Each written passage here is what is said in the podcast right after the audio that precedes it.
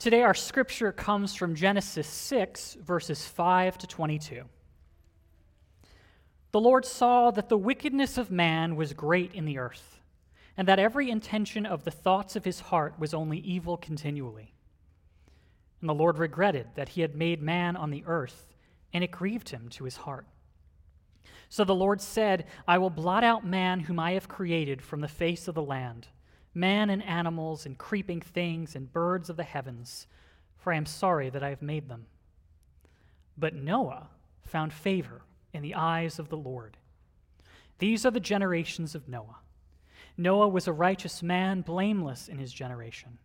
Noah walked with God. And Noah had three sons Shem, Ham, and Japheth. Now the earth was corrupt in God's sight, and the earth was filled with violence. And God saw the earth, and behold, it was corrupt, for all flesh had corrupted their way on the earth. And God said to Noah, I have determined to make an end of all flesh, for the earth is filled with violence through them. Behold, I will destroy them with the earth. Make yourself an ark of gopher wood. Make rooms in the ark, and cover it inside and out with pitch. This is how you are to make it the length of the ark, 300 cubits, its breadth, 50 cubits and its height 30 cubits. Make a roof for the ark, and finish it to a cubit above, and set the door of the ark in its side. Make it with lower, second, and third decks. For behold, I will bring a flood of waters upon the earth to destroy all flesh, in which is the breath of life under heaven. Everything that is on the earth shall die. But I will establish my covenant with you, and you shall come into the ark you, your sons, your wife, and your sons' wives with you. And of every living thing of all flesh, you shall bring two of every sort into the ark to keep them alive with you. They shall be male and female. Of the birds according to their kinds, and of the animals according to their kinds, of every creeping thing of the ground according to its kind. Two of every sort shall be come to you, and to keep them from alive, to keep them alive and take with you every sort of food that is eaten, and store it up. It shall serve as food for you and for them. Noah did this, and he did all that God commanded him. The prophet Isaiah declares that the grass withers and the flower fades, but the word of the Lord stands forever. And friends, this is the word of the Lord. Thanks be to God. My, how things have changed. That is a phrase that we sometimes use to reflect on how different society is now than when it was in our childhood. Or to reflect on how different someone is now than they were in the past, for better or for worse. My, how things have changed certainly applies to Genesis chapter 6. Because in Genesis 1 to 2, we were presented with a picture of God's good world, of a garden where humanity dwelled in the direct presence of their Creator, a world without selfishness, greed, violence, murder, or revenge. And yet, then Genesis 3 shows how humanity bought the lie that what we want for ourselves is better than what God wants for us and our sin against him meant we could no longer dwell in paradise or in the direct presence of God, because there is no paradise apart from the presence of God. And so sin and evil began to spread throughout the world like a virus as we rejected God's ways and substituted our own. As the years go by, humanity begins to fill the earth, and evil also begins to grow to a fever pitch. So much so that God finally says, Enough is enough. In Genesis 1, if you recall, we read repeatedly, and God saw that it was good as he looks out at his creation. But by the time we get to Genesis 6 5, what God sees is that the wickedness of man was great in the earth, and that every intention of the thoughts of his heart was only evil continually. How truly awful of an assessment is that on the human race? The word in Hebrew for heart in this passage doesn't just refer to emotions either, it refers too to thoughts, actions, morality. Every part of the human being is focused on doing evil, committing wrong and immoral actions. That's what God is communicating here. In fact, if you've seen uh, the Lord of the Rings movies, uh, you know a little bit about what that kind of corruption looks like. If you think of the hobbit Smeagol, as he becomes more and more obsessed with the ring, morphs into this creepy, ugly looking, obsessive creature that is wretched and despicable. He becomes deeply corrupted, and that really is the kind of corruption verses 11 to 12 are talking about. Now the earth was corrupt in God's sight, and the earth was filled with violence. And God saw the earth, and behold, it was corrupt, for all flesh had corrupted their way on the earth. What was once God's good earth was now filled with violence, and this surely included murder, oppression, war, and exploitation at the very least. And so, understandably, as God sees this, he is grieved. It grieves him to see what his creatures who are made in his image and likeness are doing to his creation and to one another. And he feels regret at even having created humanity. And so, as he looks upon all of this, he essentially says, Enough is enough. God responds to humanity's wickedness by bringing justice for the injustice in the world. He is going to flood the earth and wipe out humanity. Now Romans 6:23 really mirrors the truth of this passage. The wages of sin is death. And we know that this is not some sort of arbitrary act on God's part. It's not like he woke up on the wrong side of the bed one day and thought, "Oh, these people are just annoying. Let me just wipe them out." No, he's he's doing this because of the violence in the world. He's bringing judgment and giving humanity what is deserved. And really, it's at this point that God could just say, We're done. I'm done with all of my endeavors with humanity. He could wipe out the entire human race. He could start over with Mars. He could have a perfect world of Martians. That would be weird, but he could do it if he wants to. He could say, We're done. No more humanity. But verse 8 But Noah found favor in the eyes of the Lord. While God sent judgment on the world, he also extended his grace to Noah. Now, Noah finding favor with God is not saying something like God thought Noah was his favorite. The idea of favor here is talking about grace, that God chose to show grace to Noah. Noah walked with God, he followed God, he was a righteous man, but keep in mind, righteousness is not the same as sinlessness. God extends his grace to an imperfect people.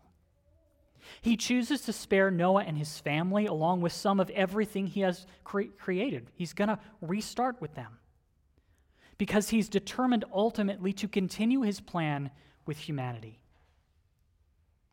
And in fact, what makes Noah righteous in the first place was that he trusted God. He and his family will not be swept away in the flood of God's judgment. They will be saved through the ark, which will keep them afloat. Now, this story, this account, really reminds us of two crucial truths. The first one is that God brings judgment for sin, and judgment is actually what we deserve. You see, the people of the world in Noah's day were wicked and violent. But is our world so very different today? People get away with all sorts of crimes because they bribed someone or they knew a guy. Countries go to war with other countries, killing innocent people in their wake. People are enslaved by those who don't value human life and care only for money. People can't get life saving treatments because companies put profit over people. Corruption often runs rampant in different government offices. in our own hearts. Our own hearts are sinful as well. I mean, I think I am a really great person until I get into an argument with my wife and realize that I am a completely selfish jerk. And you know what? I've extended that selfishness toward God as well. How often does our own selfishness win over serving others? How often do we disregard God's ways for our own? How ugly do we get when we don't get what we want? How often do we harbor hatred and bitterness in our hearts? How many times do we sneakily try to get out of obeying God? And it's all sin. It's all a crime against our Creator. It all says to the one who gave us life and breath, I don't want you or your ways, I want my ways. Regardless of the sin, the wages of sin is death, just as it was in Noah's day. And so, like the people of Noah's day, we deserve to be swept away in God's judgment. And while judgment is what we deserve, for all who trust in Jesus, grace is what we actually receive. You see, as God rescued Noah and his family from being swept away in the flood, so he has chosen to rescue us from being swept away in his eternal judgment. Now, that's not because we deserve it. It's not because we're better than anybody else. It's not because we did something special to God for God to notice us or to earn it. We are saved from God's wrath and judgment because Jesus earned our rescue for us. So that rather than remove us for our sin, God removed our sin from us through Jesus. The questions we ponder, starting in Genesis 3, is how can our sin problem be fixed? How can we dwell with God again like we did in the garden? How can sin be removed from us without removing us from life? And the answer is Jesus.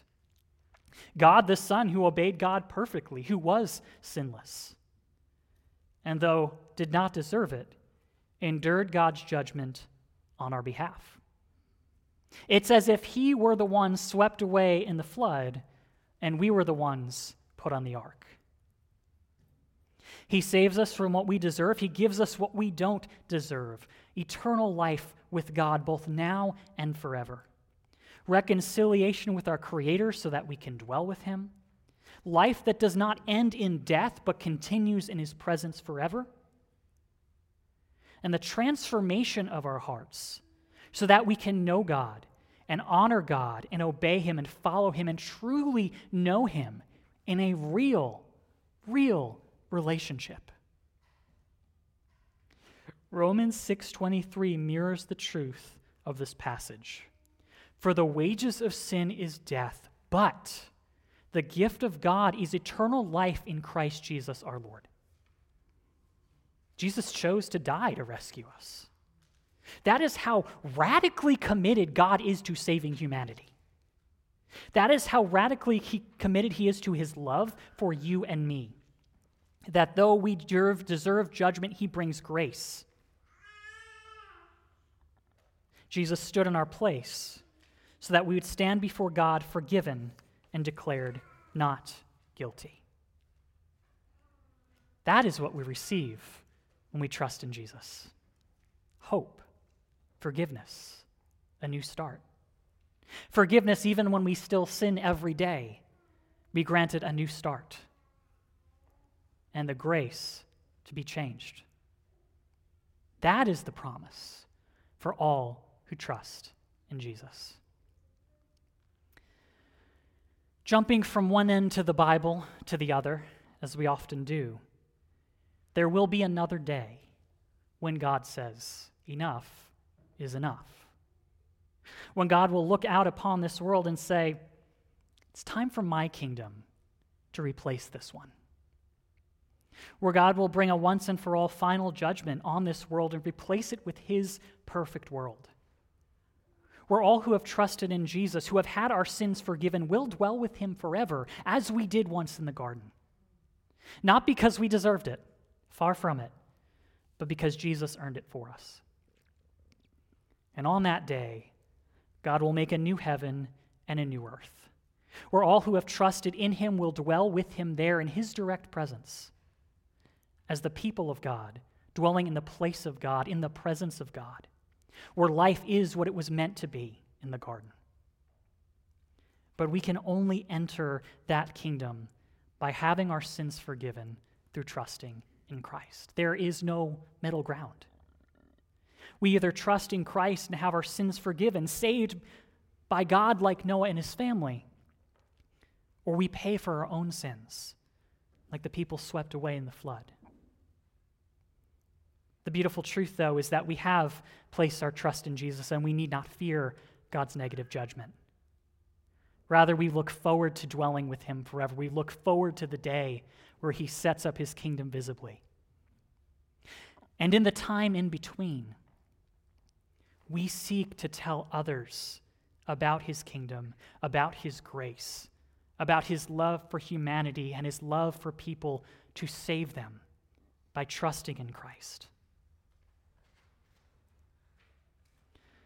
We look forward to one day returning to what we lost in Eden. Let us pray. Lord, we thank you that though you are just, you are also merciful. We don't deserve your mercy. And at you and your kindness have chosen to extend that. Not, not in some trite way, not in some simplistic way, but in the way that cost the blood and breath and life of your own Son. And how could we ever say thank you? Lord, help us to continue to embrace this reality, to hold fast to that truth, and to honor you in gratitude with our lives. In Jesus' name, amen.